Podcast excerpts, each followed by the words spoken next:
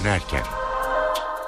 İyi akşamlar. Ben Öykü Özdoğan. Bugün 28 Ekim Salı NTV Radyo'da Türkiye ve Dünya'dan günün haberlerini aktaracağız. Önce özetler. Soma faciasından 6 ay sonra bugün Karaman'daki bir kömür ocağında kaza oldu. Ocağı su bastı. 18 işçi yerin yaklaşık 400 metre altında suyun içinde mahsur kaldı. Kurtarma çalışmaları seferberlik halinde yürütülüyor. Bakanlar, uzmanlar bölgeye gidiyor. Bültenimiz içinde kazanın nasıl olduğunu yapılan açıklamaları aktaracağız ve maden ocağındaki son durumu Karaman'da o ocağın önünde bulunan NTV ekibinden canlı bağlantıyla alacağız. Günün önemli bir diğer başlığı Peşmerge'nin Kobani'ye geçişi. Peşmergeler Erbil'den ayrıldı. Türkiye üzerinden sınırı geçip Kobani'ye Türkiye e, geçecekler. Sınırdaki sıcak noktalarda bulunan NTV canlı yayın ekibinden bu kritik trafiğe ilişkin ayrıntıları alacağız. Öne çıkan başlıklar böyleydi şimdi ayrıntılar.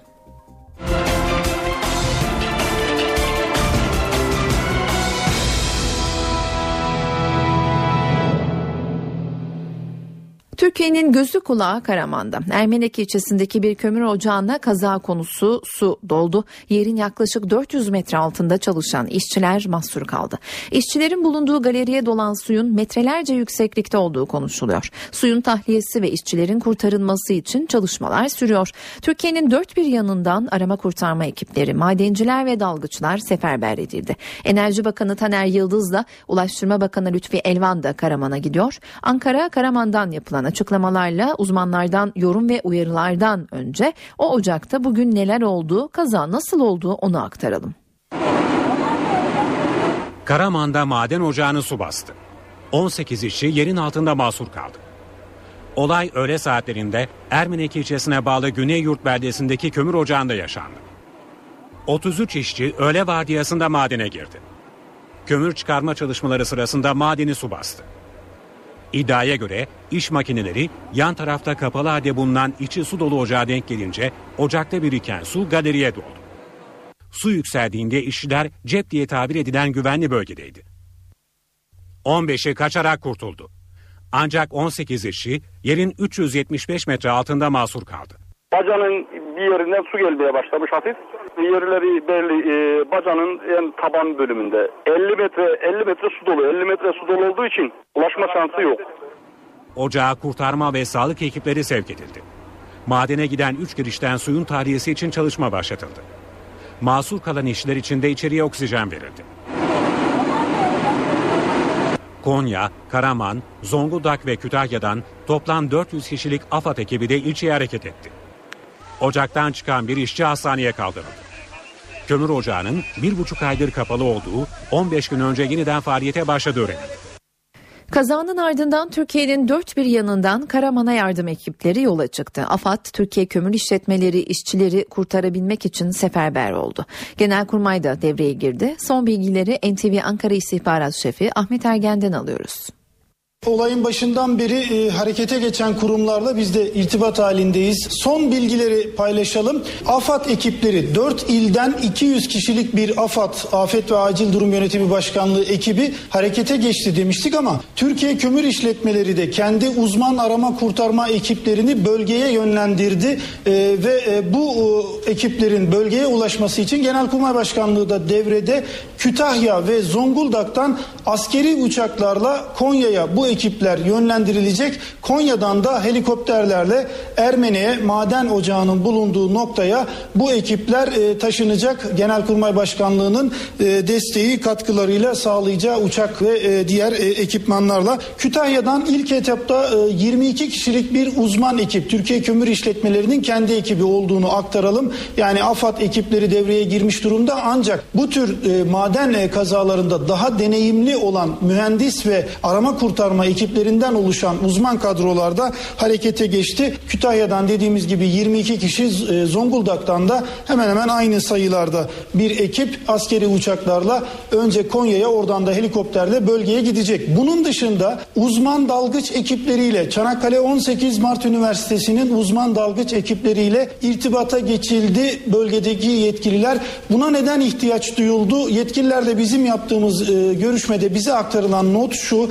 Maden ocağına dolan su şu anda çalışılmayan bölümlerde adeta bir balon e, oluşturdu. Bu balonun patlaması halinde e, bu suyun başka bölgelere dolma ihtimali var ve böyle bir e, durumun e, meydana gelmesi, gerçekleşmesi halinde olası boğulma tehlikesini en aza indirmek için uzman dalgıç ekiplerinin ki bu tür e, olaylarda e, deneyimi bulunan e, uzman dalgıç ekiplerinin de devreye sokulması gündemde. Bunun için söylediğimiz gibi Çanakkale 18 Mart Üniversitesi'nin e, ekipleriyle irtibata geçilmiş durumda. Bir e, başka e, yardım çalışmasını aktaralım. Kızılay hemen devreye girdi. Kızılay'ın yürüttüğü çalışmaları da aktaralım. Öncelikle maden ocağı önünde biriken ailelerin e, yakınlarını bekleyen e, orada toplanan e, madenci ailelerinin barınması için bir çadır kurulması söz konusu. Türk Kızılay'ı söylediğimiz gibi harekete geçti ve oradaki madenci yakınları için bir çadır kurulması söz konusu.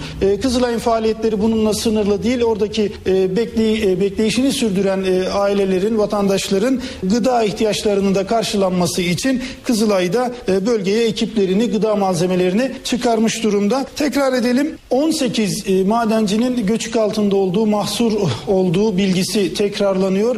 Suyun tahliyesi için çalışmalar başlatıldı. Oksijen verilmeye başlandı bir yandan göçük altındaki işçilere. AFAD 200 kişilik ekibiyle devrede ama bunun dışında Türkiye Kömür İşletmeleri de uzman kadrosunu bölgeye yönlendirmiş durumda. Bunların e, bölgeye ulaşması için Zonguldak ve Kütahya'dan Genelkurmay Başkanlığı'nın sağladığı askeri uçaklar devreye sokulmuş durumda. Karaman'daki maden kazası Ankara'nın bir numaralı gündem maddesi oldu. Cumhurbaşkanı Erdoğan Karaman valisiyle görüşüp bilgi aldı. Başbakan Ahmet Davutoğlu gelişmeleri AK Parti Genel Merkezi'nden takip ediyor. Ana muhalefet partisi CHP'dense bir heyet inceleme için bölgeye gidiyor. Ayrıntıları NTV muhabiri Deniz Kilislioğlu aktaracak. Deniz Yeni bir bilgi olarak aktaralım. Başbakan Ahmet Davutoğlu Karaman Valisi Murat Koca ile konuştu ki e, Murat Koca olay yerinde şu dakikalarda dolayısıyla olay yerinden doğrudan e, validen bilgi aldığını Başbakan Ahmet Davutoğlu'nun söyleyelim. Sürekli bölgeyle irtibat halinde AK Parti Genel Merkezi'nde görüşmeleri vardı, çalışmalarını sürdürüyor. Ama diğer taraftan konuyu da son derece yakından takip ediyor. Enerji Bakanı ile sık sık telefonda görüştüğünü söyleyelim e, ki kendisi Karaman'a doğru yola çıkmış durumda. E, uçakta gerçi şu anda ama uçağa binmeden önce yoğun bir şekilde Enerji Bakanı ile telefonda görüştü Ahmet Davutoğlu. Zira bölgeden gelen bilgileri bir de onunla konuştu. Ee, Cumhurbaşkanı Erdoğan da yine Karaman Valisi Murat Koca'yı arayarak bilgi almıştı ee, geçtiğimiz saatlerde e, işçilerin kurtarılması için tüm imkanların seferber edilmesini istemişti Cumhurbaşkanı. E, bir diğer taraftan tabii bölgeye giden bakanlar da var. Enerji ve Ulaştırma Bakanı ki Ulaştırma Bakanı aynı zamanda Karaman Milletvekili e, bölgeye gidiyor. Dolayısıyla saat e, 5.30 sularında onların e, bölgede olmasını biz bekliyoruz. Dolayısıyla e, hükümet cephesinde de e, son derece hareketli dakikalar yaşanıyor. Özellikle bölgeye gidip olay yerinde e, bakanların inceleme yapması, bir e, bilgi vermesi Ankara'ya bu anlamda o incelemenin, o ilk incelemenin ardından bekleniyor. Bu arada CHP de bir heyet gönderiyor. Açıklamayı Genel Sekreter Gürsel Tekin yapmıştı. Her zaman CHP böyle olaylar olduğu zaman işçi kardeşlerimizin yanındadır ifadelerini kullanarak yaptığı açıklamayı o heyetinde Aykut Eroğlu Başkan, Erdoğdu Başkanlığında olacağını söyledi ifade etti Gürsel Tekin. E, heyette bulunacak diğer isimler CHP Milletvekili Özgür Özel ve Genel Sekreter Yardımcısı Ahmet Ertuğrul Orada milletvekillerine ve partilere il ve ilçe başkanları da CHP'li Karaman il ve ilçe başkanları da katılacak ve heyet orada bir inceleme yaptıktan sonra da bir rapor hazırlayacak hem kazaya ilişkin hem oradaki işçilerin durumuna ilişkin olarak tabii ki aileleriyle de görüşeceklerdir ve ardından tüm bu bilgileri derleyip Kemal Kılıçdaroğlu'na bir rapor halinde sunacaklarını da söyleyelim. Teşekkürler Deniz. NTV muhabiri Deniz Kilislioğlu telefon hattımızdaydı. Henüz belki erken ama bu tür olaylarda akla ilk gelen soru bir ihmal olup olmadığı. NTV'ye konuşan maden mühendisi Mehmet Uygur kontrol sondajı yapılsaydı bu kaza olmazdı diyor. Devlet elle veya bir bütün olarak işletilmesi gereken işletmeler maalesef müredevat adı altında taşeronluk sistemiyle yürütülüyor. Taşeronluk sistemiyle yürütüldüğü için de belli bir plan dahilinde üretim yapılmıyor. Bizim özellikle yer altında e, tehlikeli bölgelerde veya yanan bölgelerde veya çalışılmaması gereken bölgelerde topuk diye tabir ettiğimiz kısımlara böyle eğer eşgüdümlü çalışma yapılmaz ise bir plan dahilinde çalışma yapılmaz ise o topukların tehlikeli bölgelere girerek e, orada birikmiş olan suları patlatmak, gazları açığa çıkartmak gibi riskler her zaman için söz konusu. Efendim eğer bakarsanız orası Rödevarsa çalışan, TKİ'ye bağlı olan bir saha. Rödevarsa olduğu için ve birden fazla kişi çalışıyor. Bunların bir eş güdümü yok, bir koordinatörü yok. Koordinatör kişi aslında burada Türkiye kömür işletmeleridir. Türkiye kömür işletmeleri plan üzerinde, üretimler üzerinde takip etmesi gerekirken bu konuda bir eksiklik var. Eğer eksiklik olmasaydı birbirlerinin sınırlarına girmeden çalışmaları sağlanabilseydi bu kaza olmayacaktı zaten. Efendim öncelikle bu e, sahanın sahibi olan Türkiye Kömür İşletmeleri gelip vermiş olduğu kişilere şu sahanın ötesine geçmeyeceksiniz. Şu sınırlardan sonra çalışmayacaksınız deyip denetlemesi gerekirdi. Eğer böyle bir yanlış çalışmalar ise onunla rezervasyon sözleşmesi iptal edecekti. Üretim yaptırmayacaktı. Ama böyle bir şey olmadığını görüyoruz en nihayetinde. Karaman'dan yeni haberler geldikçe aktarmaya devam edeceğiz. Soma'da da yaklaşık 7 ay önce facianın meydana geldiği Enez Ocağı ile aynı şirket tarafından işletilen Atabacası Ocağı'nda çalışan bir grup madenci eyleme başladı. İşçiler bu ayki ücretlerinin ödenmediği gerekçesiyle Ankara'ya yürüyor. Soma'dan sloganlarla Ankara'ya doğru başlayan yürüyüşe 400 madencinin katıldığı bildiriliyor.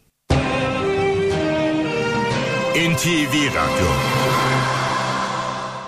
Peşmergeler Erbil'den yola çıktı. Türkiye üzerinden Kobani'ye geçecek. Peşmerge Bakanlığı basın sözcüsü peşmergelerin ağır silahlarla Kobani'ye gideceğini açıkladı. Gözler sınırda. Dünya basını bu geçişi izliyor. NTV muhabiri Gökten Bedük de peşmergelerin Kobani'ye tahmin edilen geçiş güzergahından Türkiye-Suriye sınırında. O noktada son durumu ve beklenenleri Gökten Bedük bildiriyor. Günlerdir Kobani'den yani sınır altındaki ateş altındaki kuşatma altındaki Kobani'nin olduğu noktadan haberlerimizi aktarmaya çalışıyorduk ama şu anda e, yayınımızı Urfa GAP Havalimanı'ndan gerçekleştiriyoruz. Bunun nedeni ise günlerdir Kobani'de IŞİD'e karşı savaşan bölgedeki Kürt güçlerinin uzun zamandır bekledikleri destek yani peşmerge güçlerinin bir kısmının Urfa Havalimanı'na gelmesi bekleniyor. Şu anda Urfa Havalimanı'ndaki bekleşimiz devam ediyor önlemler arttırılmış durumda. Bu havalimanına inip inmeyeceği konusunda da çelişkili bilgiler var. Operasyon son derece gizli bir şekilde yürütülüyor onu söyleyelim. Karayoluyla e, bir grup harekete geçti. E, tabii ki tankların ve topların, katyuşa tipi roketlerin saklanması zor. Bu nedenle konvoy ağır ağır ilerliyor Irak'tan Türkiye'ye. Ama hava yoluyla gelecek 80 kişi var, 80 peşmerge askeri var. E, o peşmergelerin hangi havalimanına geleceği henüz e, belli değil. Ama en yakın havalimanı olan Urfa'da biz de diğer meslektaşlarımızla birlikte konuşlandık. Burada da e, önlemler arttırıldı diyebiliriz. Az önce iki çevik kuvvet otobüsü gördük. İki çevik kuvvet otobüsü havalimanının içine girdi. Bu arada havalimanına giriş çıkışlarda yoğun bir kontrol var. Evet 22 Ekim'de Kuzey Irak Bölgesel Kürt Yönetimi Parlamentosu yurt dışına asker gönderme kararı almıştı. Bu süre içerisinde Zerevani adı verilen Peşmerge birlikleri 150 kişilik ağır silahlı birlik hazırlıklarını tamamladı. E, süreç ilerledi. Teknik e, aksaklıklar yüzünden e, ertelendi peşmergenin gelişi bir süre. Ama bu süre içerisinde pürüzler giderildi ve bugün ilk resmi açıklamayı Peşmerge Bakanlığı basın sözcüsü yaptı. İki yoldan hava yoluyla ve karayoluyla Türkiye'ye hareket başlayacak Peşmerge'nin dedi ve işte o andan itibaren de Urfa'da hareketli saatler yaşandı. Tabii ki hem Urfa'da hem de Habur'da hareketli saatler yaşanmaya başladı. Ee, sabah saatlerinden de notlarımızı aktaralım sınırdan. Sabah saatlerinde tam sınır hattındaydık. Sınır hattında dikkatimi çeken bir şey oldu. Ee, büyük ihtimalle koalisyon uçakları Kobani kentine Peşmerge'nin gelişi nedeniyle arka arkaya hava operasyonları düzenledi. Hava operasyonları düzenledikleri nokta ise yine dikkat çekiciydi. Mürşit Pınar sınır kapısının doğusundaki işit mevzileri. Koalisyon uçakları Mürşit Pınar sınır kapısından girecek olan Peşmerge'nin yolunu açmak için o bölgeye arka arkaya saldırılar düzenledi. Söylediğimiz gibi şu anda Urfa Havalimanı'nın önünde bekleyişimiz devam ediyor ama şu anda henüz Peşmergeler buraya gelmedi. Başbakan Ahmet Davutoğlu sınırımızda görmek istemediğimiz 3 grup var. Suriye yönetimi, IŞİD ve PKK. Bunların tümü Türkiye'nin düşmanı dedi. Başbakan Amerika ve Avrupalıların Kobani'ye kendi askerlerini göndermek isterse buna hayır demeyeceklerini de söyledi. İngiliz yayın kurumu BBC'ye konuşan Başbakan Ahmet Davutoğlu, Kobani ve Suriye ile ilgili mesajlar verdi. Sınırımızda Suriye rejimi, IŞİD ve PKK'yı görmek istemiyoruz diyen Davutoğlu, bunların Türkiye için tehdit ve risk oluşturduğunu söyledi. Başbakan, Kobani ve çevresini IŞİD'den geri almak için askeri operasyonun önemine vurgu yaptı. Mesele bu askeri operasyonu kimin yapacağı. PYD'den Kobani'ye güç göndermesini istedik ama gitmek istemiyorlar. 300 kişiden sadece 60'ı Kobani'ye dönmek istedi. Peşmerge ve Özgür Suriye ordusu birliklerini göndermeye hazır olduklarını söylediğinde biz de evet dedik. Diğer ülkeler ve Amerikalılarla Avrupalılar kendi birliklerini göndermek isterlerse Türkiye buna asla hayır demez.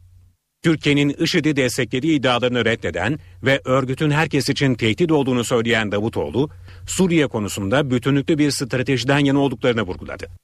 Kamuoyunu Amerika ya da Avrupa kamuoyunu tatmin etmek için sadece Kobane'ye yardıma yönelik bir strateji değil. Peki nedir bu strateji? Birincisi ılımlı Suriye güçlerine yani Özgür Suriye ordusuna yardım edilmeli, donatılmalı ve eğitim desteği verilmeli. İkinci olarak IŞİD'in ve rejimin halka saldırdığı yerlerde güvenli bölgeler oluşturmalıyız. Başbakan Davutoğlu, Eğit ve Donat programının Kobani krizinden önce başladığını ve devam edeceğini, bunun hızlanmasından yana olduklarını dile getirdi. NTV Radyo Başbakan Yardımcısı Bülent Arınç dün 5 saat süren Bakanlar Kurulu toplantısı sonrası Hakkari Yüksekova'da 3 askerin şehit olduğu saldırının ardından çözüm sürecine ilişkin sert mesajlar verdi. Arınç sürece mahkum da mecbur da değiliz dedi ama bitiren biz olmayacağız diye ekledi. Arınç'ın sözlerine bugün HDP'den cevap geldi. Önce Arınç'ın mesajlarını hatırlayalım.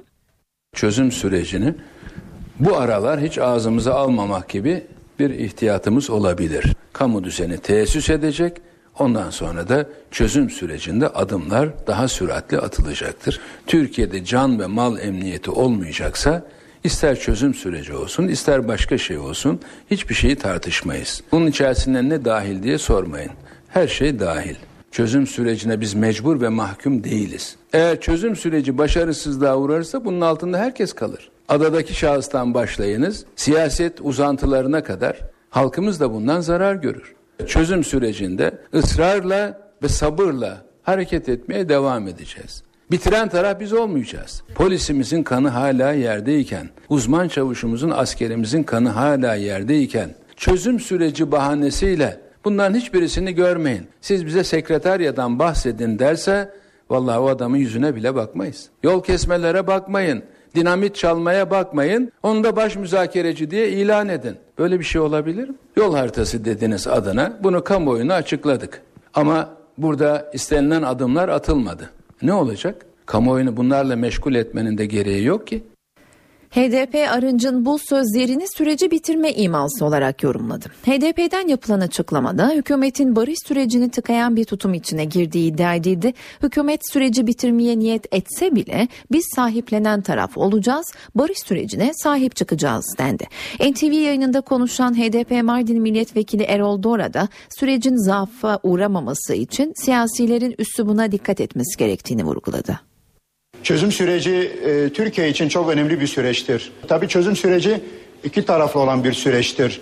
Dolayısıyla iki tarafın e, birbirlerine karşı güvenlerinin, saygılarının olması gerektiğine inanıyoruz. E, bu anlamda tabii ki son günlerde e, özellikle bu Kobane olayları e, başladıktan sonra e, biliyorsunuz süreç biraz gerilmeye başladı. Bizim amacımız kesinlikle e, şiddet değildir. E, fakat bu gelişen olayları tabii kendiliğinden gelişen olaylardır. E, bunların olmaması için aslında hepimizin ders alması gerektiğine inanıyoruz. Yalnız çözüm sürecindeki bu dille ilgili e, söyleyeceklerimizi belirtecek olursak özellikle iki tarafında bu anlamda daha birbirini kabul eden iki taraf olarak birbirleri birbirlerini algılamaları gerektiğine inanıyoruz. Yani kışkırtıcı bir dilden kesinlikle sakınmamız gerekir. Tabii ki son olarak da biliyorsunuz e, Hakkari'de de e, üç insanımızı, askerimizi kaybettik. Biz parti olarak da insan olarak da bundan büyük bir üzüntü e, duyduğumuzu ifade etmek istiyoruz. Ve e, Türkiye kamuoyunda da sanki çözüm sürecinden vazgeçilecekmiş gibi e, bazı düşünceler e, ortaya çıkmaya başladı e, kesinlikle buna mahal vermememiz gerektiğine inanıyoruz. Çözüm süreci Türkiye açısından e, çok önemli bir süreçtir. Yüz yıllık bir sorunumuzu çözmeye çalışıyoruz. Tabii ki bu olan olayları biz tasvir etmemiz mümkün değildir ama önemli olan e, daha önce de belirtildiği gibi yani e, barışı yapmak savaş yapmaktan daha zor bir olgudur. Bu anlamda hepimiz daha sakin bir şekilde davranmamız gerektiğine inanıyoruz. Ve iki tarafta özellikle hükümet tarafından da partimizi ve diğer Kürt bileşenlerini daha muhatap almaları gerektiğine inanıyoruz. Yani bu anlamda tek taraflı bir çözüm süreci olamayacağına göre Sayın hükümet yetkilileri her zaman çözüm sürecinin devam ettiğine ilişkin bir e, beyanda bulunuyorlar. Ama biliyorsunuz çözüm süreci aynı zamanda iki taraflı bir süreçtir. Dolayısıyla iki tarafın e, daha e, çok diyalog içerisinde olmaları ve bu e, kışkırtıcı dilden ve kamuoyunu da yanlış bir şekilde algılamalara sevk edecek bu e, sert dilden uzaklaşmaları gerektiğine inanıyoruz. Hakkari Yüksekova'da 3 askerin şehit olduğu saldırıyı PKK'nın düzenlediği söyleniyordu. Örgüt bugün olayla ilgilerinin olmadığını duyurdu. Açıklamada bu yönde verilmiş herhangi bir talimat yoktur denildi. Yüksekova'da yüzleri maskeli kişilerce saldırıya uğrayan iki er ve bir uzman çavuş başlarına isabet eden kurşunlarla şehit olmuştu. Korucu dernekleri de Bitlis'te bir köy korucusunun şehit olduğu saldırıya ilişkin açıklama yaptı. Çözüm sürecinin tek taraflı yürüdüğünü iddia eden korucular hazırlanan güvenlik paketinde korucuların durumunun yeniden gözden geçirilmesini, özlük haklarının düzeltilmesini istedi. Ülkemizin lehine olabilecek her türlü çalışmaya saygı duyduğumuzu ve bu çalışmanın yanında arkasında olduğumuzu belirttik. Bunu belirtmemize rağmen çözüm süreci maalesef geldiğimiz noktada tek taraflı işlemekte ve korucularımızın hunharca infaz edilme sürecine dönüşmüştür. Korucularımız şu anda silahsız ve savunmasız bir şekilde çarşı ortalarında şehit ediliyorlar. Bundan dolayı biz devletimizin, askerimizin ve polisimizin yetkilerini artıracak güvenlik paketinde korucularımızın bu bölgenin asli unsurları olan korucularımızın durumunu tekrar yeniden gözden geçirmelerini talep ediyoruz. Devletimiz korucuların özlük haklarıyla ilgili yasal düzenlemeler yapmasını bekliyoruz. Para ve sermaye piyasalarına bakalım şimdi de. Borsa İstanbul'da Cumhuriyet Bayramı nedeniyle yarım gün işlem yapıldı bugün. Endeks günü 79.589 puandan tamamladı. Serbest piyasada dolar 2.21, euro 2.81'den işlem gördü. Kapalı çarşıda ise Cumhuriyet altını 592, çeyrek altın 143 liradan satıldı. Aranın ardından devam edeceğiz. Eve dönerken devam ediyor. Saat 17.32 ben Öykü Özdoğan eve dönerken haberlerle yeniden karşınızdayız. Günün sıcak haberi Karaman'daki maden kazası. Gözler ocaktan gelecek iyi haberde. Kurtarma ekipleri yerin metrelerce altında mahsur kalan işçilere ulaşmaya çalışıyor. Şimdi olayın nasıl meydana geldiğini hatırlayalım. Karaman'da maden ocağını su bastı. 18 işçi yerin altında mahsur kaldı. Olay öğle saatlerinde Ermenek ilçesine bağlı Güneyyurt beldesindeki kömür ocağında yaşandı. 33 işçi öğle vardiyasında madene girdi. Kömür çıkarma çalışmaları sırasında madeni su bastı. İddiaya göre iş makineleri yan tarafta kapalı halde bulunan içi su dolu ocağa denk gelince ocakta biriken su galeriye doldu. Su yükseldiğinde işçiler cep diye tabir edilen güvenli bölgedeydi. 15'i kaçarak kurtuldu. Ancak 18 işçi yerin 375 metre altında mahsur kaldı. Bacanın bir yerinden su gelmeye başlamış hafif. Yerleri belli e, bacanın en taban bölümünde. 50 metre 50 metre su dolu. 50 metre su dolu olduğu için ulaşma şansı yok. Ocağa kurtarma ve sağlık ekipleri sevk edildi. Madene giden 3 girişten suyun tahliyesi için çalışma başlatıldı. Mahsur kalan işçiler için de içeriye oksijen verildi. Konya, Karaman, Zonguldak ve Kütahya'dan toplam 400 kişilik AFAD ekibi de ilçeye hareket etti. Ocaktan çıkan bir işçi hastaneye kaldırıldı. Kömür ocağının bir buçuk aydır kapalı olduğu 15 gün önce yeniden faaliyete başladığı öğrenildi. Kazanın ardından tüm imkanlar seferber edildi. Ermenek'e yardım ekipleri hareket ediyor. Hem Sağlık Bakanlığı'ndan hem de Genelkurmay'dan açıklama geldi. Ayrıntıları NTV Ankara İstihbarat Şefi Ahmet Ergen aktaracak. Ahmet.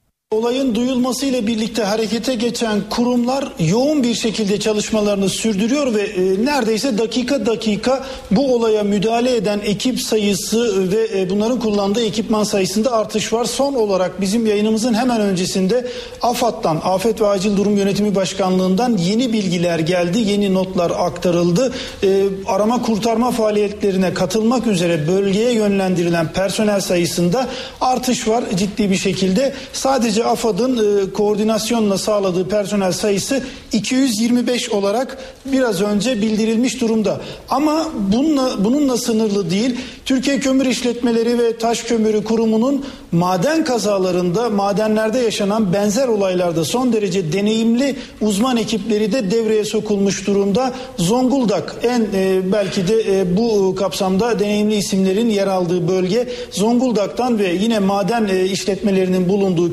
Kütahya'dan ekipler bölgeye yönlendirildi. Bu ekiplerin olay bölgesine taşınabilmesi için Genelkurmay Başkanlığı da devreye girdi. Zonguldak ve Kütahya'dan askeri e, uçaklarla e, askeri helikopterlerle bu personelin taşınması söz konusu. Bunun için gerekli bağlantılar yapıldı ve e, uzman ekiplerde Kütahya'dan net sayı olarak söyleyelim 22 kişilik aralarında mühendislerin, maden mühendislerinin de bulunduğu 22 kişilik uzman ekip bölgeye gönderildi. Aynı sayıda ekip de Zonguldak'tan yola çıkmış durumda.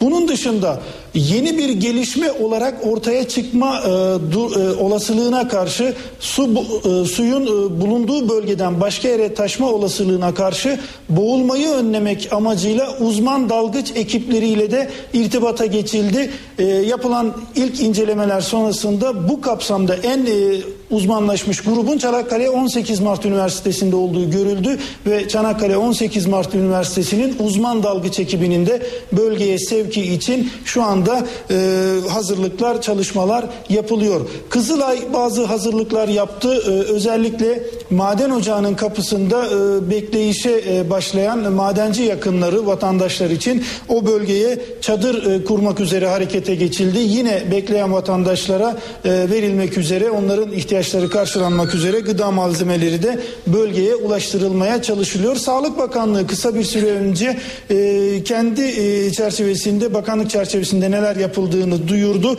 21 e, ambulans bölgeye sevk edilmiş durumda. 4 UMKE ekibi görevlendirilmiş durumda. 87 sağlık personeli de e, bu olayda e, ilk müdahaleleri yapmak üzere e, olay bölgesine gönderilmiş durum. Özellikle Soma'daki e, faciadan sonra gündemimize giren yaşam odası bu madende var mıydı diye sorduk. Maalesef yaşam odası bu madende yok. Küçük bir işletme olduğunu, e, toplamda 140 işçisi bulunduğunu e, aktardı yetkililer bize ve e, Türkiye'deki hemen hemen e, bütün madenlerde olduğu gibi ki çok az sayıda madende yaşam odası var şu an itibariyle bir yaşam odası yok. Ancak e, ekiplerin, e, madencilerin maden ocağına yer altındaki mesailerine inerken yanlarında bulunması gereken bütün ekipmanın tam olduğunu bize ifade ettiler. Bunun yanı sıra şu notu da aktaralım. E, ilk e, anda e, deyim yerindeyse ilk şok atlatıldıktan sonra e, kurtarma çalışmaları başlamıştı. E, suyun tahliyesi için çalışmaların başlamasıyla eş zamanlı olarak bir oksijen verme faaliyeti de başlandı aşağıda göçükte kalan işçilere. Şu an itibariyle bu anlamda alınmış önlemler ya da bu anlamda daha önceden hazırlıklı olunan durumları böyle aktarabiliriz. Yanlarındaki ekipman ne kadar süreyle onları sağ tutmaya e, yeterli olur bunu yönelttik ama bu konuda e, net bir bilgi yok. Konu siyasetin de bir numaralı gündem maddesi. Cumhurbaşkanı ve Başbakan Karaman Valisi ile iletişime geçti. CHP bölgeye heyet gönderiyor. Bu konudaki ayrıntıları da NTV muhabiri Özden Erkuş aktaracak. Özden 18 işinin kurtarılması için zamanla yarış devam ederken Ankara'da teyakkuzda Ankara'da hareketli devletin zirvesiyle başlayalım. Cumhurbaşkanı Erdoğan Karaman valisiyle bir telefon görüşmesi gerçekleştirdi. Hem kazaya ilişkin hem de kazadan sonra devam etmekte olan kurtarma çalışmalarına ilişkin bilgi aldı ve Cumhurbaşkanı Erdoğan maden işçilerinin kurtarılması için tüm imkanların seferber edilmesini istedi. Başbakan Ahmet Davutoğlu ise kaza gerçekleştikten kısa süre sonra MYK toplantısı için aslında genel merkezdeydi gönderdi. O da kazaya ilişkin ilk bilgileri bölgeden aldı. Almaya da devam ediyor. O da kısa süre önce yine Karaman valisi Murat Koca ile bir görüşme gerçekleştirdi. Tıpkı Cumhurbaşkanı Erdoğan gibi o da hem kazaya ilişkin hem de kazadan sonra halen devam etmekte olan o zamana karşı yarışa o kurtarma faaliyetlerine ilişkin sıcak bilgileri Karaman valisinden aldı. Gerekli talimatları da iletti. Ee, bakanlar bölgeye hareket etti. Kısa süre sonra ulaşmalarını bekliyoruz. Kim onlar? Ulaştırma Bakanı Lütfü Elvan, Enerji Bakanı Taner Yıldız, Çalışma Bakanı Faruk Çelik de bölgeye hareket ettiler. Önümüzdeki dakikalarda orada olmalarını ve ilk elden bilgileri alıp Ankara ile paylaşmalarını bekliyoruz. Kısa bir hatırlatma yapmak gerekirse bugün resmi gazetede yayınlanan Acil Koordinasyon Merkezi kurulmasına dair bir bakanlar kurulu vardı. İşte o bakanlar kurulu kararı doğrultusunda görevlendirilen ilgili bürokratın müsteşar yardımcısının da yine Karaman'a hareket ettiği bilgisini aktaralım. İktidar devletin zirvesi yakından ilgileniyor, takip ediyor ama ana muhalefetin de ilgilendiğini yakından takip ettiğini belirtelim. İşte bu kapsamda Genel Sekreter Gürsel Tekin kısa süre önce açıkladı. Cumhuriyet Halk Partisi Aykut Erdoğdu başkanlığındaki heyeti e, Karaman'a gönderdi. Heyette Özgür Özel ve Genel Sekreter Yardımcısı Ahmet Ertuğrul da var. İşte bu heyet incelemelerde bulunacak. Ardından da bu kazaya ilişkin raporda Genel Başkan Kemal Kılıçdaroğlu'na sunulacak. Başbakan Ahmet Davutoğlu bölgeden bilgi alıyor dedik. Hemen bir not daha paylaşalım sözlerimizin sonunda. Önümüzdeki dakikalarda Başbakanlık kaynaklarından da kazaya ilişkin, kazadan sonra devam etmekte olan kurtarma çalışmalarına ilişkin bir bilgilendirme yapılmasını bekliyoruz. Madendeki bu kaza önlenebilir miydi? Olay öncesi bir belirti gözlemlenmiş midir? Bu soruları maden mühendisi ve emekli iş güvenliği baş müfettişi İrfan Şaşmaz NTV yayınında yanıtladı. Bu olayda e, yerin altında çok büyük bir balon olduğunu düşünün. Bu balonun içi su dolu. Siz bu balonu fark edemiyorsunuz. Bunun tespiti zor. E, ama e, bazı araziler vardır çatlaklı kırıklıdır bu balonun altından galeri sürdüğünüzde o galerinin tavanından o çatlaklardan kırıklardan e, su geliri olur fazlalaşır. Hani diğer taraflarda kuruyken orada artık su geliri fazlalaşır. Anlarsınız ki bunun üzerinde suyla ilgili bir sıkıntı var. Bunu test edebilirsiniz. Ee, öngörülü bir mühendis, ocaklarda deneyimli bir çavuş bunu e, test edebilir, fark edebilir. Ama o bölge çatlaklı kırıklı değilse e, su geliri olmazsa siz sadece o balonu galeri açarken ya da baca sürerken delerseniz e, iş işten geçmiş olur. Deldiğiniz anda o balonun içindeki su bir anda ocağa basar ve maalesef işte insanlar böyle kaçabilen, kurtulur kaçamayan içeride kalır. Şimdi bu balonu da yalnız böyle hani bizim bu küçük balonlar gibi düşünmeyin. Mesela e, mahallenizdeki 10 apartmanı bir araya getirin. Bunun kapladığı alanı düşünün, hacmi düşünün. Bu hacmin içinde su olduğunu düşünün. Ve bunu siz bir yerden deldiniz. O içindeki suyun bir anda oraya aktığını düşünün. Olay budur. Bu işletme yetkililerinin söylediği doğru olabilir. Ben o bölgede 31 sene kadar önce 1983 yılında orada çalıştım o Cenne bölgesinde. Güney Yurt beldesi Cenne bölgesi orası. Ee, kayaçlar sağlamdı. Hani e, bir damlama olmamış olabilir ancak bir, e, bir ocak yetkilisinden duyduk. Yani suyun e, tespiti için yöntemler var. Hidro e, jeoloji var mesela, hidroloji var. Böyle bilimler var artık. Yani suyu yer altındaki suyu tespit edebiliyor. Ama bizde tabi bu tespitler hep para olduğu için, hep maliyet olduğu için böyle bir tespit hiç kimse tarafından yapılmıyor. Yani devletin e, maden işletmeleri de yapmıyor, özel sektör de yapmıyor bunu. E, mevzuatımızda da maalesef buna yönelik bir hüküm yok. Bizim mevzuatımız her yönden eksik. İşte griziyle ilgili de eksik. Bu konuda da eksik. Şimdi griziyle ilgili 25 metrelik kontrol sondajı var. Grizli ocaklarda öngörülmüş bir tedbir. Eğer ocak grizli ise ilerleme istikametinde arına paralel 25 metrelik kontrol sondajı yapacaksınız diyor. İşte bu kontrol sondajı hani griz için yaptığınız sondaj bu akiferi de delebilirdi. E, o sondaj deliğinden su gelirdi. E, anlardınız ki siz bir akifer var ileride onu deldiniz. O suyun ocağı doldurmasını, onun e, tulumbalarla yukarıya, yani motorlarla yukarıya basılmasını sağlarsınız. Oradaki işçiyi çıkarırdınız. Buna yarar. Ama bu tedbir kim için öngörülmüş? Grizzly ocaklar için öngörülmüş bir tedbir. 25 metrelik kontrol sondajı. E 25 metre bir kontrol sondajını Grizzly için öngörüyorsunuz da ilerideki su akiferi için niye öngörmüyorsunuz diye sorulabilir. Mevzuatımızda maalesef buna dair bir hüküm yok. Eve dönerken haberleri ara verelim. Saat başında karşınızda olacağız.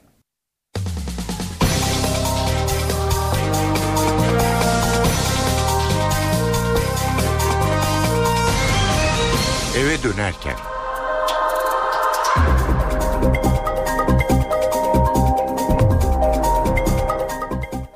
Saatler 18'i gösteriyor. Ben Öykü Özdoğan. Eve dönerken haberlerle yeniden karşınızdayız. Şimdi Türkiye ve dünyadan günün öne çıkan başlıklarını hatırlayalım.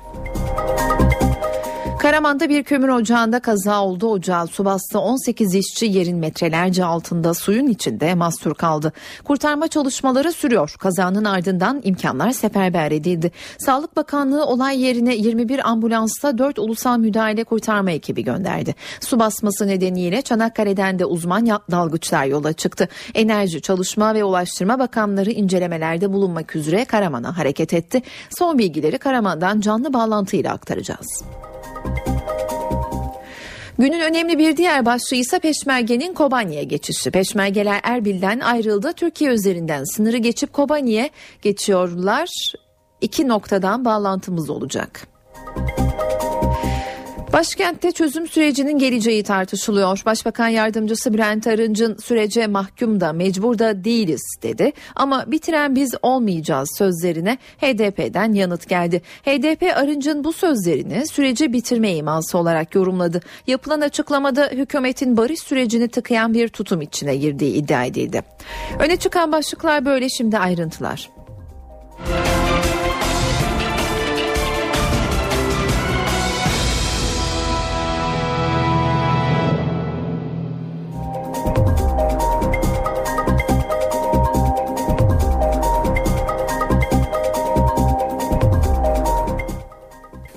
Türkiye Karaman'dan gelecek iyi haberi bekliyor. Ermenek ilçesindeki bir kömür ocağına kaza sonucu su doldu. Yerin yaklaşık 400 metre altında çalışan işçiler mahsur kaldı. Suyun tahliyesi ve işçilerin kurtarılması için çalışmalar sürüyor. Türkiye'nin dört bir yanından arama kurtarma ekipleri, madenciler ve dalgıçlar seferber edildi. Yürütülen çalışmaları, gelen açıklamaları aktaracağız ama önce kazanın nasıl meydana geldiğine bakalım. Karaman'da maden ocağını su bastı. 18 işçi yerin altında mahsur kaldı. Olay öğle saatlerinde Ermenek ilçesine bağlı Güneyyurt beldesindeki kömür ocağında yaşandı. 33 işçi öğle vardiyasında madene girdi. Kömür çıkarma çalışmaları sırasında madeni su bastı. İddiaya göre iş makineleri yan tarafta kapalı halde bulunan içi su dolu ocağa denk gelince ocakta biriken su galeriye doldu. Su yükseldiğinde işçiler cep diye tabir edilen güvenli bölgedeydi. 15'i kaçarak kurtuldu. Ancak 18 işçi yerin 375 metre altında mahsur kaldı. Bacanın bir yerinden su gelmeye başlamış hafif. Yerleri belli e, bacanın en taban bölümünde. 50 metre 50 metre su dolu. 50 metre su dolu olduğu için ulaşma şansı yok. Ocağa kurtarma ve sağlık ekipleri sevk edildi. Madene giden 3 girişten suyun tahliyesi için çalışma başlatıldı. Masur kalan işçiler için de içeriye oksijen verildi. Konya, Karaman, Zonguldak ve Kütahya'dan toplam 400 kişilik AFAD ekibi de ilçeye hareket etti.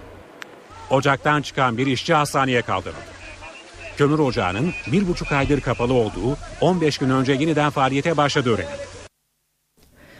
Kazanın ardından tüm imkanlar seferber edildi. Ermeniye yardım ekipleri hareket ediyor. Hem Sağlık Bakanlığı'ndan hem de Genelkurmay'dan açıklama geldi. Ayrıntıları NTV Ankara İstihbarat Şefi Ahmet Ergen aktaracak.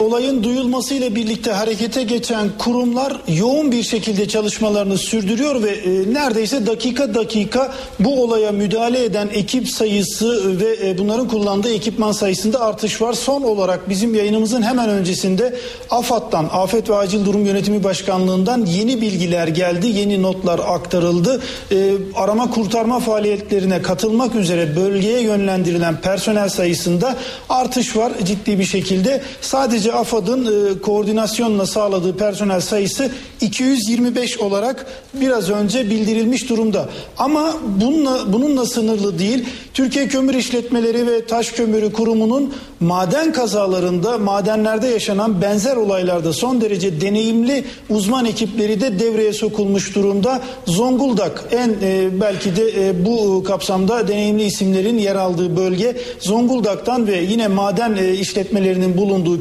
Kütahya'dan ekipler bölgeye yönlendirildi. Bu ekiplerin olay bölgesine taşınabilmesi için Genelkurmay Başkanlığı da devreye girdi. Zonguldak ve Kütahya'dan askeri e, uçaklarla e, askeri helikopterlerle bu personelin taşınması söz konusu. Bunun için gerekli bağlantılar yapıldı ve e, uzman ekiplerde Kütahya'dan net sayı olarak söyleyelim 22 kişilik aralarında mühendislerin, maden mühendislerinin de bulunduğu 22 kişilik uzman ekip bölgeye gönderildi. Aynı sayıda ekip de Zonguldak'tan yola çıkmış durumda.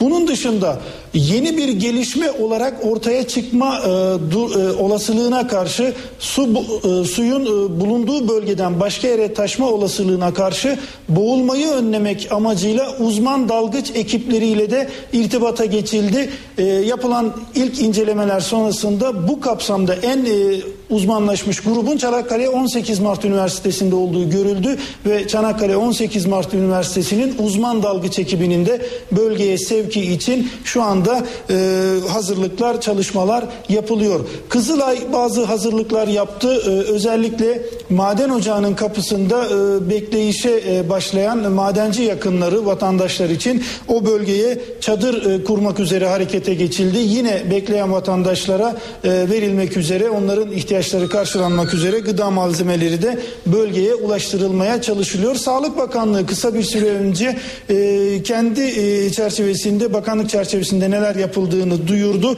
21 e, ambulans bölgeye sevk edilmiş durumda. 4 UMKE ekibi görevlendirilmiş durumda. 87 sağlık personeli de e, bu olayda e, ilk müdahaleleri yapmak üzere e, olay bölgesine gönderilmiş durum. Özellikle Soma'daki e, faciadan sonra gündemimize giren yaşam odası bu madende var mıydı diye sorduk. Maalesef yaşam odası bu madende yok. Küçük bir işletme olduğunu, e, toplamda 140 işçisi bulunduğunu e, aktardı yetkililer bize ve e, Türkiye'deki hemen hemen e, bütün madenlerde olduğu gibi ki çok az sayıda madende yaşam odası var şu an itibariyle bir yaşam odası yok. Ancak e, ekiplerin, e, madencilerin maden ocağına yer altındaki mesailerine inerken yanlarında bulunması gereken bütün ekipmanın tam olduğunu bize ifade ettiler. Bunun yanı sıra şu notu da aktaralım. E, ilk e, anda e, deyim yerindeyse ilk şok atlatıldıktan sonra e, kurtarma çalışmaları başlamıştı. E, suyun tahliyesi için çalışmaların başlamasıyla eş zamanlı olarak bir oksijen verme faaliyeti de başlandı aşağıda göçükte kalan işçilere. Şu an itibariyle bu anlamda alınmış önlemler ya da bu anlamda daha önceden hazırlıklı olunan durumları böyle aktarabiliriz. Yanlarındaki ekipman ne kadar süreyle onları sağ tutmaya e, yeterli olur bunu yönelttik ama bu konuda net bir bilgi yok. Çalışma Bakanı Faruk Çelik olay bölgesinde NTV'nin sorularını yanıtladı. Bakan son 15 yılda bu tarz bir kaza meydana gelmedi. Geçen yıl yapılan incelemelerde bir eksik bulunmadı. Son denetimde ise işletmede eksiklik tespit edildi. 9 bin lira para cezası kesildi. Eksiklik madenin kapatılmasını gerektirmiyordu dedi. Olayın ardından Cumhurbaşkanı ve Başbakan Karaman Valisi ile iletişime geçti. CHP bölgeye heyet gönderiyor. Şimdi bu konudaki ayrıntıları NTV muhabiri Özden Erkuş'tan alacağız. Özden merhaba. Sanıyorum teknik bir problem oldu. Özden'le bağlantıyı kuramadık. Az sonra Özden'e bağlanmaya çalışacağız. Özden yayında şimdi. Evet Özden seni dinliyoruz. Evet e, bir taraftan zamanla yarış devam ederken Ankara'da teyakkuzda son derece hareketli devletin zirvesiyle başlayalım. Cumhurbaşkanı Karaman Valisi Murat Koca ile görüştü. Maden işlerinin kurtarılması için bütün imkanların seferber edilmesini istedi. Başbakan Davutoğlu ise MYK toplantısı için ve bazı kabulleri için AK Parti Genel Merkezi'ndeydi. Kazanın hemen ardından Karaman'daki kazaya ilişkin son bilgileri bölgedeki yetkililerden aldı. Almaya da devam ediyor. Kısa süre önce o da Karaman Valisi ile görüştü. Hem kazanın nasıl gerçekleştiğine hem de halen devam etmekte olan kurtarma faaliyetleri hareketlerine ilişkin bilgi aldı. Ulaştırma Bakanı Lütfü Elvan, Enerji Bakanı Taner Yıldız ve Çalışma Bakanı Faruk Çelik de bölgeye gittiler. Kısa süre sonra orada olmalarını bekliyoruz. Kısa bir hatırlatma yapalım. Bugün resmi gazetede yayınlanan Acil Koordinasyon Merkezi kurulmasına dair Bakanlar Kurulu kararı vardı. İşte bu kapsamda kurulan o Acil Koordinasyon Merkezi de ilk faaliyetine bu üzücü olayla başlamış oldu. İşte bu koordinasyonu yürütecek olan Başbakanlık Müsteşarı ve bu koordinasyondan sorumlu Başbakanlık Müsteşar Yardımcısı da bölgeye doğru hareket ettiler. İktidar devletin zirvesi yakından takip ediyor ama ana muhalefette yakından takip ediyor onu da bildirelim. CHP'de bölgeye bir heyet gönderdi. Genel Sekreter Gürsel Tekin kısa süre önce açıkladı. Aykut Erdoğdu başkanlığındaki heyette Özgür Özel ve Genel Sekreter Yardımcısı Ahmet Ertuğrul var. CHP heyeti de bölgedeki incelemelerin ardından Genel Başkan Kemal Kılıçdaroğlu'nu bilgilendirmek üzere bir rapor hazırlayacak. Ee, kazaya ilişkin, maden kazasına ilişkin, Ankara'daki hareketliğe ilişkin notlar bu şekilde. Madende su basması nasıl gerçekleşir? Buna hangi etkenler sebebiyet verir? Denetimlerle bu kazanın önüne geçilebilir miydi? İstanbul Üniversitesi Maden Fakültesi öğretim üyesi Kaan Özdemir'in değerlendirmelerini dinliyoruz şimdi. Türkiye'de çok ciddi anlamda mühendislik servisi ve teknolojinin kullanımı anlamında çok büyük problemler var. İşte bu da onların, onların örneklerinden biri. Maalesef tekrar yaşandı. Olay şöyle aslında biraz Soma'daki olaya da benziyor ama buradaki olayda biriken bir e, karbon monoksit gazı değil. Burada birikmiş bir su e, oldukça büyük kütlede büyük bir hacimdeki suyun e, galeriye basması durumu var. Yani burada 50 metrelik galeride ortalama 3 metre çapında olduğunu düşünürsek, kabul edersek galerinin burada ilk etapta minimum 350-500 metreküplük suyun sudan bahsediyoruz. Yani bu e, normal e, madencilikte yeraltı suyunun galeriye yavaş yavaş sızmasıyla o kazayı oluşturacak bir şey değil. Ama başka bir boşluğa, başka bir galeriye, yan galeriye ya da yan ocaktaki bir galeriye terk edilmiş bir boşluğa, yeraltı boşluğuna böyle bir suyun biriktiğini anlıyoruz ve bu suyun da o galeriye bir şekilde e, intikal ettiğini anlıyoruz. Bu intikal nasıl olmuş olabilir? Burada e, üretim yaptıkları noktayla bu komşu suyun birikmiş olduğu bölge birbirine tek e, yaklaşmış olabilir. Burada bir dinamit atımı yapmış olabilirler. Burada ya da ufak çaplı bir grüzi de patlamış olabilir. Çünkü e, gazdan da bahsediliyor aldığımız bilgilere göre. E, buradaki gaz karbondioksit gazıdır muhtemelen kokusu kokusunu alabildiklerine göre. Bu şekilde bir olay olduğunu tahmin ediyoruz. Güçlü e, yani bu tez e, öyle görünüyor. E, bunun tabi e, e, detayına bakacak olursanız da tabii ki Türkiye'de madenlerin denetlenmesinde, mevzuatlarda, alınan mühendislik hizmetlerinde büyük eksiklerin olduğunu tekrar görüyoruz. Madencilik her önüne gelen insanın yapacağı bir mühendislik çalışması değildir. Bu spesifik, detaylı bir iştir. Ee, yüksek teknoloji, yüksek mühendislik bilgisi, tecrübesi gerektiren bir iştir. Yani şu an belki bir yatırımcı ne bileyim kentsel dönüşüm projesinde bir binayı yapabiliyordur ama madenciliği her önüne gelen insan yapamaz.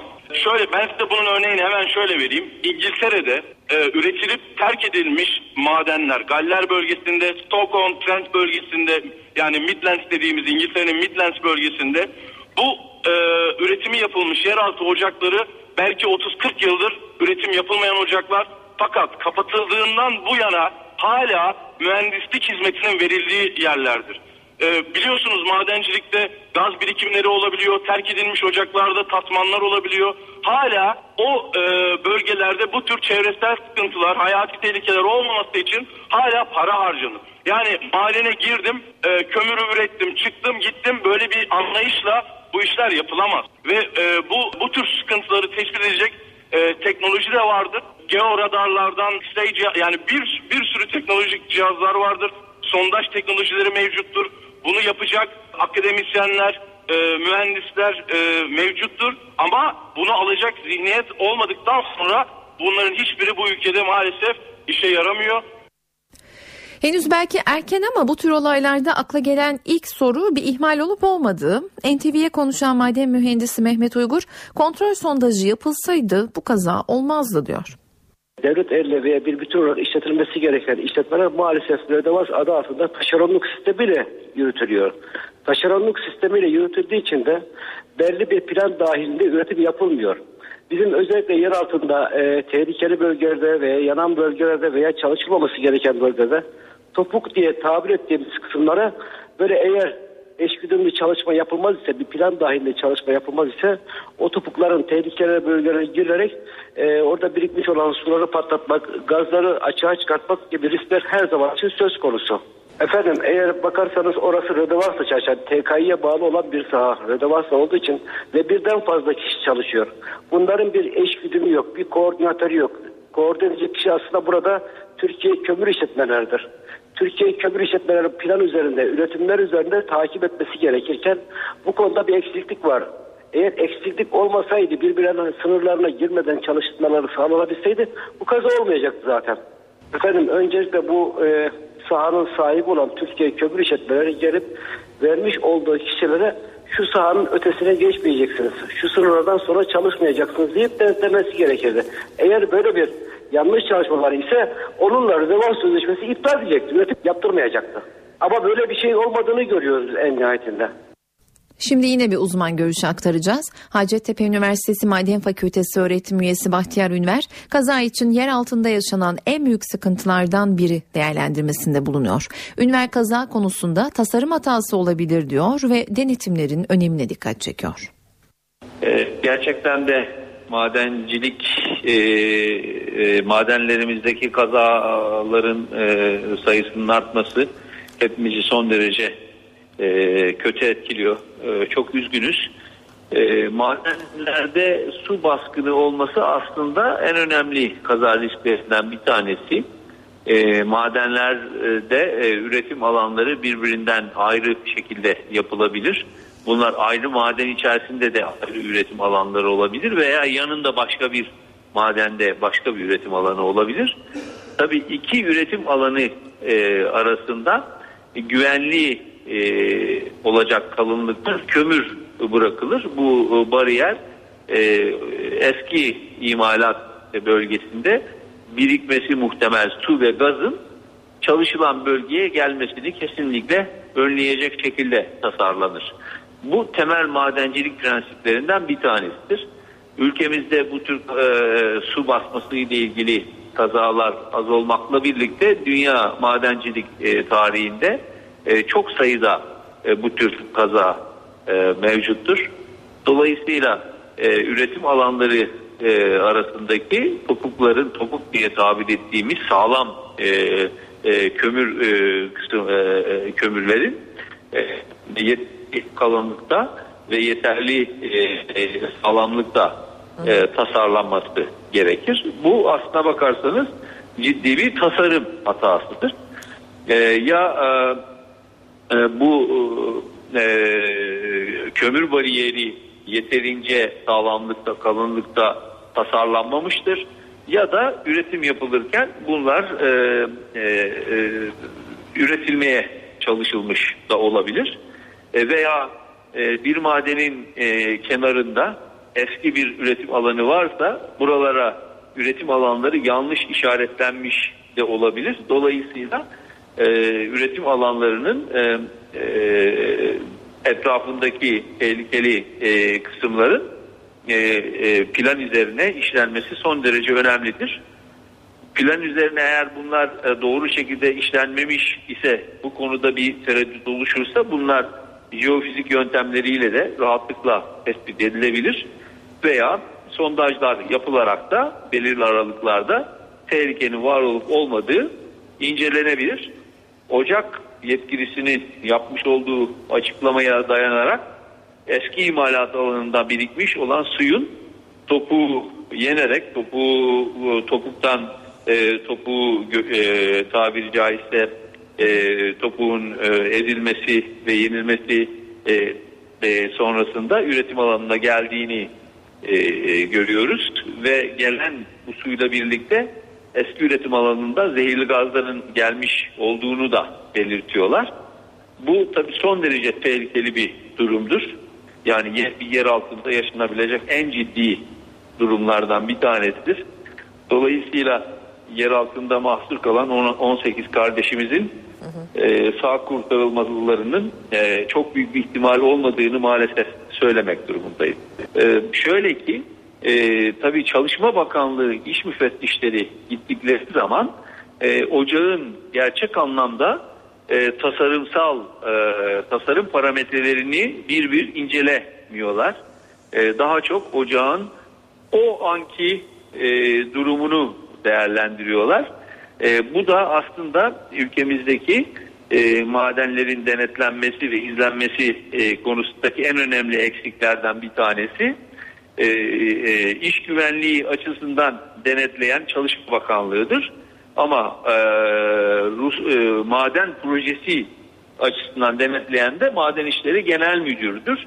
Aslına bakarsanız bu iki e, ayrı bir başlı yapının ortadan kaldırılarak hem e, projelendirilmenin hem de madenin denetlenmesinin tek çatı altında toplanması en doğru çözüm e, olacaktır diye düşünüyorum. Karaman'dan yeni haberler geldikçe aktarmaya devam edeceğiz.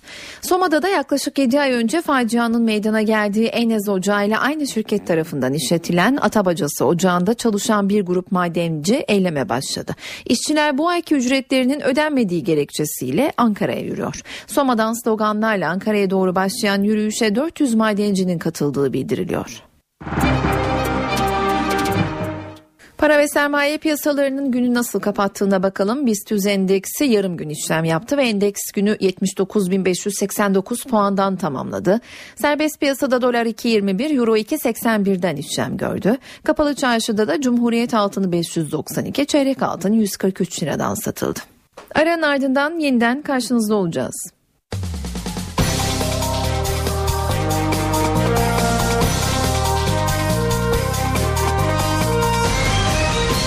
Dönerken.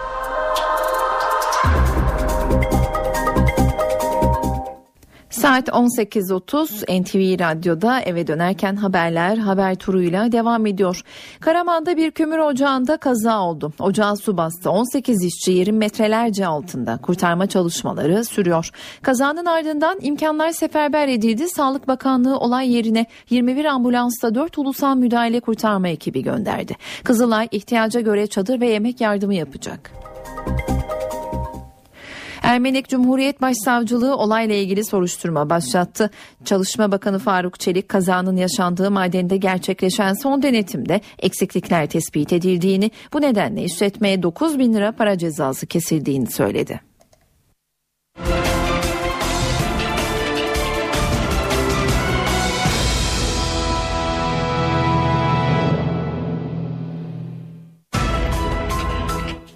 Karaman'daki maden ocağı kazası ve 18 kişi işçiyi kurtarma çalışmaları sürüyor. Kazanın meydana geldiği öğle saatinden bu yana gelişmeleri aktarıyoruz. Bültenimiz içinde yine Karaman'a da bağlanacağız. Ama şimdi bir başka önemli gündem maddesi peşmergelerin Kobani'ye geçişleriyle ilgili haberleri aktaralım. Kobani'ye gidecek olan peşmerge güçleri Erbil'den yola çıktı. Türkiye üzerinden Suriye topraklarına Kobani'ye geçecekler. Türkiye-Suriye sınırında da bekleyiş devam ediyor. NTV bölge temsilcisi Nizamettin Kaplan Habur sınır kapısında ve şu anda da telefon attığımızda. Nizamettin orada bir hareketlilik var mı? Son durumu senden dinliyoruz.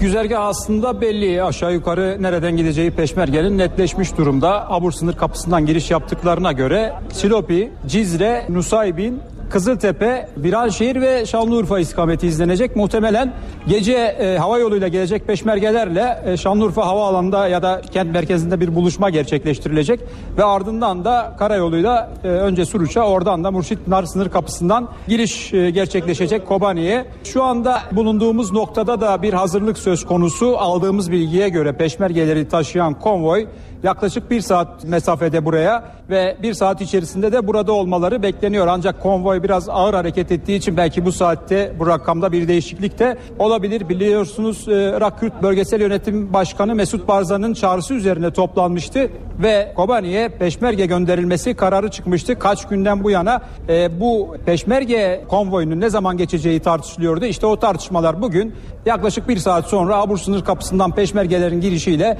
son bulmuş olacak. Peki konvoyda ne gibi ağır silahlar var? Aldığımız bilgiye göre zırhlı araçlar, ambulanslar ve askeri teçhizatın yanı sıra konvoyda Katyusha füzeleri, roket atarlar, yeni tip Amerikan yapımı uçak savarlar e, ve yine farklı ölçülerde toplar var. Büyük toplar olduğu belirtiliyor. Ee, burada birçok vatandaş toplanmış durumda. Ellerinde Irak Kürt bölgesi bayrakları bulunuyor. Bazı araçlar da yine Habur'la Silopi arasında e, bu bayrakları taşıyarak e, tur atıyor. Yine Silopi ilçe merkezinde de aldığımız bilgiye göre yoğun bir kalabalığın peşmergeleri karşılamak için beklediği bilgisi ulaştı elimize. Peşmergeler Erbil'den yola çıktı. Türkiye üzerinden Kobani'ye geçecek. Peşmerge Bakanlığı basın sözcüsü peşmergelerin ağır silahlarla Kobani'ye gideceğini açıkladı. Dünya basını da bu geçişi izliyor. Peşmergenin ağır silahları yola çıkarıldı. Peşmergelerin hava yoluyla geleceği yerler arasında Şanlıurfa da var. NTV muhabiri Gökten Bedük Urfa'da havaalanından son bilgileri aktarıyor.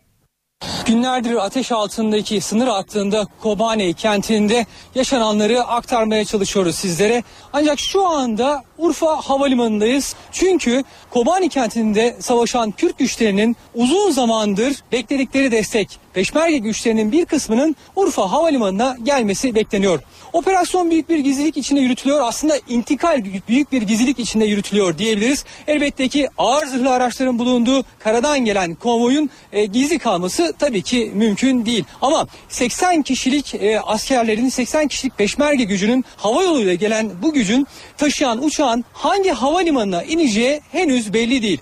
Ancak biz de e, Suruç'a en yakın nokta olan, Mürşitpınar'a en yakın nokta olan Urfa Havalimanı'na geldik. Meslektaşlarımızla birlikte Urfa Havalimanı'nda bekleyişimizi sürdürüyoruz. Şu anda çok ciddi bir hareketlilik yok ancak şunu söyleyebiliriz. Önlemler arttırıldı. Polisler içeriye giren, havalimanına giren her araçta kimlik kontrolü yapıyor. Bazen de arama gerçekleştiriyorlar. Çevik kuvvet otobüsüne yürüdük. İçeriye giren iki tane çevik kuvvet otobüsü vardı ama söylediğimiz gibi çok yoğun bir hareketlilik yok. Son olarak sınırdan notlarımızı paylaşalım. Sabah saatlerinde yine Kobani'ye gittik. Kobani'nin olduğu noktaya Müşrikpınar sınır kapısına yakın bir noktaya gittik.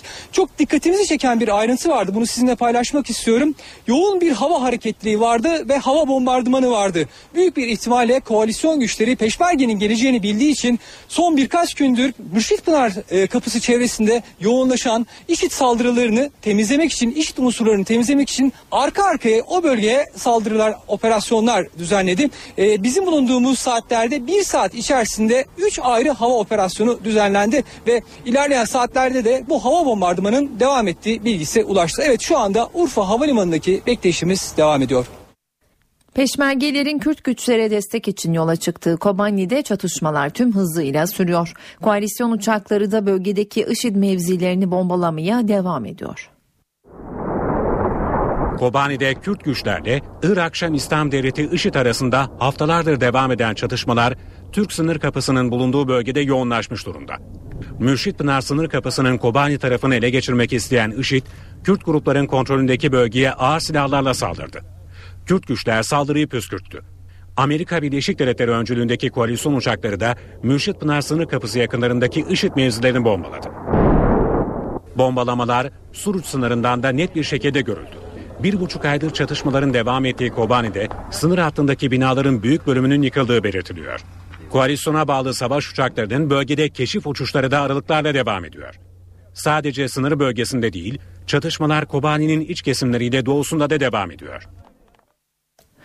Hakkari Yüksekova'da 3 askerin şehit olduğu saldırıdan 3 gün sonra PKK'dan açıklama geldi. PKK'ya yakın bir internet sitesinde yayınlanan açıklamada örgüt saldırı ile ilgilerinin olmadığını duyurdu. Açıklamada bu yönde verilmiş herhangi bir talimat yoktur denildi. Yüksekova'da yüzleri maskeli kişilerce saldırıya uğrayan iki er ve bir uzman çavuş başlarına isabet eden kurşunlarla şehit olmuştu.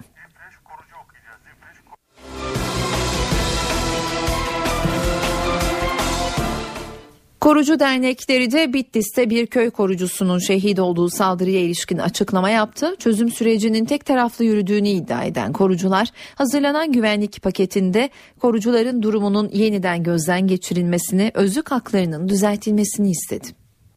Ülkemizin lehine olabilecek her türlü çalışmaya saygı duyduğumuzu ve bu çalışmanın yanında arkasında olduğumuzu belirttik. Bunu belirtmemize rağmen çözüm süreci maalesef geldiğimiz noktada tek taraflı işlemekte ve korucularımızın hunharca infaz edilme sürecine dönüşmüştür. Korucularımız şu anda silahsız ve savunmasız bir şekilde çarşı ortalarında şehit ediliyorlar. Bundan dolayı biz devletimizin, askerimizin ve polisimizin yetkilerini artıracak güvenlik paketinde korucularımızın bu bölgenin asli unsurları olan korucularımızın durumunu tekrar yeniden gözden geçirmelerini talep ediyoruz. Devletimiz korucuların özlük haklarıyla ilgili yasal düzenlemeler yapmasını bekliyoruz. Başbakan Yardımcısı Bülent Arınç dün 5 saat süren Bakanlar Kurulu toplantısı sonrası Hakkari Yüksekova'da 3 askerin şehit olduğu saldırının ardından çözüm sürecine ilişkin sert mesajlar verdi. Arınç sürece mahkum da mecbur da değiliz dedi ama bitiren biz olmayacağız diye ekledi. Arınç'ın sözlerine bugün HDP'den cevap geldi. Önce Arınç'ın mesajlarını hatırlayalım. Çözüm sürecini bu aralar hiç ağzımıza almamak gibi bir ihtiyatımız olabilir. Kamu düzeni tesis edecek. Ondan sonra da çözüm sürecinde adımlar daha süratli atılacaktır. Türkiye'de can ve mal emniyeti olmayacaksa ister çözüm süreci olsun ister başka şey olsun hiçbir şeyi tartışmayız. Bunun içerisinde ne dahil diye sormayın. Her şey dahil. Çözüm sürecine biz mecbur ve mahkum değiliz. Eğer çözüm süreci başarısızlığa uğrarsa bunun altında herkes kalır. Adadaki şahıstan başlayınız, siyaset uzantılarına kadar halkımız da bundan zarar görür.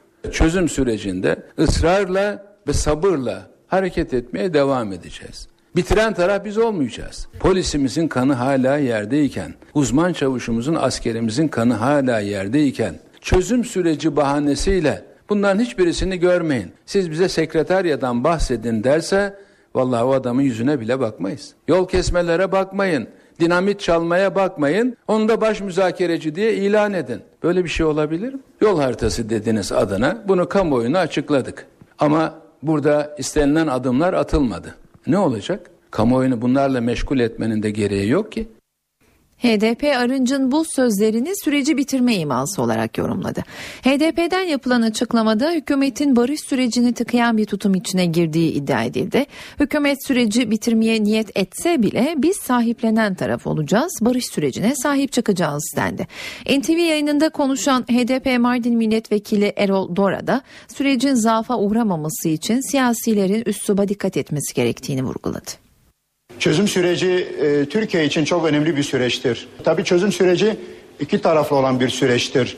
Dolayısıyla iki tarafın e, birbirlerine karşı güvenlerinin, saygılarının olması gerektiğine inanıyoruz. E, bu anlamda tabii ki son günlerde e, özellikle bu Kobane olayları e, başladıktan sonra e, biliyorsunuz süreç biraz gerilmeye başladı. Bizim amacımız kesinlikle e, şiddet değildir. E, fakat bu gelişen olayları tabii kendiliğinden gelişen olaylardır. E, bunların olmaması için aslında hepimizin ders alması gerektiğine inanıyoruz. Yalnız çözüm sürecindeki bu dille ilgili e, söyleyeceklerimizi belirtecek olursak özellikle iki tarafında bu anlamda daha birbirini kabul eden iki taraf olarak birbirleri birbirlerini algılamaları gerektiğine inanıyoruz. Yani kışkırtıcı bir dilden kesinlikle sakınmamız gerekir. Tabii ki son olarak da biliyorsunuz e, Hakkari'de de e, üç insanımızı, askerimizi kaybettik. Biz parti olarak da insan olarak da bundan büyük bir üzüntü e, duyduğumuzu ifade etmek istiyoruz. Ve e, Türkiye kamuoyunda da sanki çözüm sürecinden vazgeçilecekmiş gibi e, bazı düşünceler e, ortaya çıkmaya başladı e, kesinlikle buna mahal vermememiz gerektiğine inanıyoruz. Çözüm süreci Türkiye açısından e, çok önemli bir süreçtir. Yüz yıllık bir sorunumuzu çözmeye çalışıyoruz. Tabii ki bu olan olayları biz tasvip etmemiz mümkün değildir ama önemli olan e, daha önce de belirtildiği gibi yani e, barışı yapmak savaş yapmaktan daha zor bir olgudur. Bu anlamda hepimiz daha sakin bir şekilde davranmamız gerektiğine inanıyoruz. Ve iki tarafta özellikle hükümet tarafından da partimizi ve diğer Kürt bileşenlerini daha muhatap almaları gerektiğine inanıyoruz. Yani bu anlamda tek taraflı bir çözüm süreci olamayacağına göre Sayın Hükümet yetkilileri her zaman çözüm sürecinin devam ettiğine ilişkin bir e, beyanda bulunuyorlar. Ama biliyorsunuz çözüm süreci aynı zamanda iki taraflı bir süreçtir. Dolayısıyla iki tarafın e, daha e, çok diyalog içerisinde olmaları ve bu e, kışkırtıcı dilden ve kamuoyunu da yanlış bir şekilde algılamalara sevk edecek bu e, sert dilden uzaklaşmaları gerektiğine inanıyoruz. Başkent Ankara bugüne operasyon haberiyle başladı. Türk Hava Kurumu Başkanı Osman Yıldırım'ın da aralarında bulunduğu 9 kişi Mali Şube Polisi tarafından gözaltına alındı. Operasyonun nedeni gizli belgelerin sızdırıldığı iddiası. Türk Hava Kurumu Başkanı Osman Yıldırım Ankara'da evinde gözaltına alındı. Operasyon, kurumda bazı işlemlerde usulsüzlük yapıldığı ve gizli bilgilerin sızdırıldığı iddiasıyla başlatıldı. Yıldırım'la birlikte 8 kişi daha gözaltında. Operasyon için sabah saatlerinde düğmeye basıldı. 11 kişi için gözaltı kararı çıkarılmıştı. Gözaltına alınan 9 kişi sorgulanmak için Ankara Emniyetine getirildi. 2 kişi aranıyor. Mali Şube Polisleri, Türk Hava Kurumu Genel Merkezi ve Gökçen Havacılık Şirketi'nde de arama yaptı. Bir bilgisayarın hard diskine el konuldu. Devam eden dava herhangi bir şey söylememiz mümkün değil. Türk Hava Kurumu'nun Türk kuşu uçağı ile ilgili üretim planlarının sosyal medyaya sızdırılması iddiası da operasyon gerekçeleri arasında gösteriliyor. Zanlılar sorgularının ardından adliyeye sevk edilecek. İstanbul'da 6 ülkenin konsolosluğuna gönderilen sarı toz dolu zarflarla ilgili Sağlık Bakanlığı Müsteşarı Eyüp Gümüş'ten açıklama geldi. Gümüş sarı tozun tebeşir tozu olduğunun anlaşıldığını duyurdu. Bunlar içerisinde e, biyolojik harp maddesi veya biyolojik silah tabirini kullanacağımız herhangi bir ajan bulunmamıştır. Bu materyallerin içerisinde herhangi bir kimyasal toksin de saptamadık. Sağlık Bakanlığı Müsteşarı dünyadaki Ebola ve MERS salgınları ile ilgili de konuştu. Müsteşar Türkiye'de tanısı konulan hasta bulunmadığını, MERS hastalığı nedeniyle ise 2012'den bu yana Türkiye'de bir kişinin hayatını kaybettiğini belirtti. Ülkemizde 28 olgu şimdiye kadar Ebola virüs şüphesiyle takibe alınmıştır. 12 tanesi sıtma olarak değerlendirilmiştir. Türkiye sınırlarımızda hiçbir olguya Ebola tanısı konmamıştır. Herhangi bir uçakta sorun varsa bu yolcuyu izole ediyoruz. Uçakta arka bölüm alıyoruz. 36 ilde 45 referans hastane oluşturulmuştur. 2012 yılından bu yana e, Sağlık Bakanlığı olarak 1010 numune e, aldık. E, bunların 932'si negatif gelmiştir. Sadece bir vakamız şu ana kadar e, ülkemizde pozitif gelmiştir. Bu haberle eve dönerken haberlerin sonuna geldik. Ben Öykü Özdoğan, editör Sevan Kazancı ve teknik masada Ersin Şişman. Bu akşamlık iyi akşamlar diliyoruz. Yarın akşam yeniden karşınızda olacağız.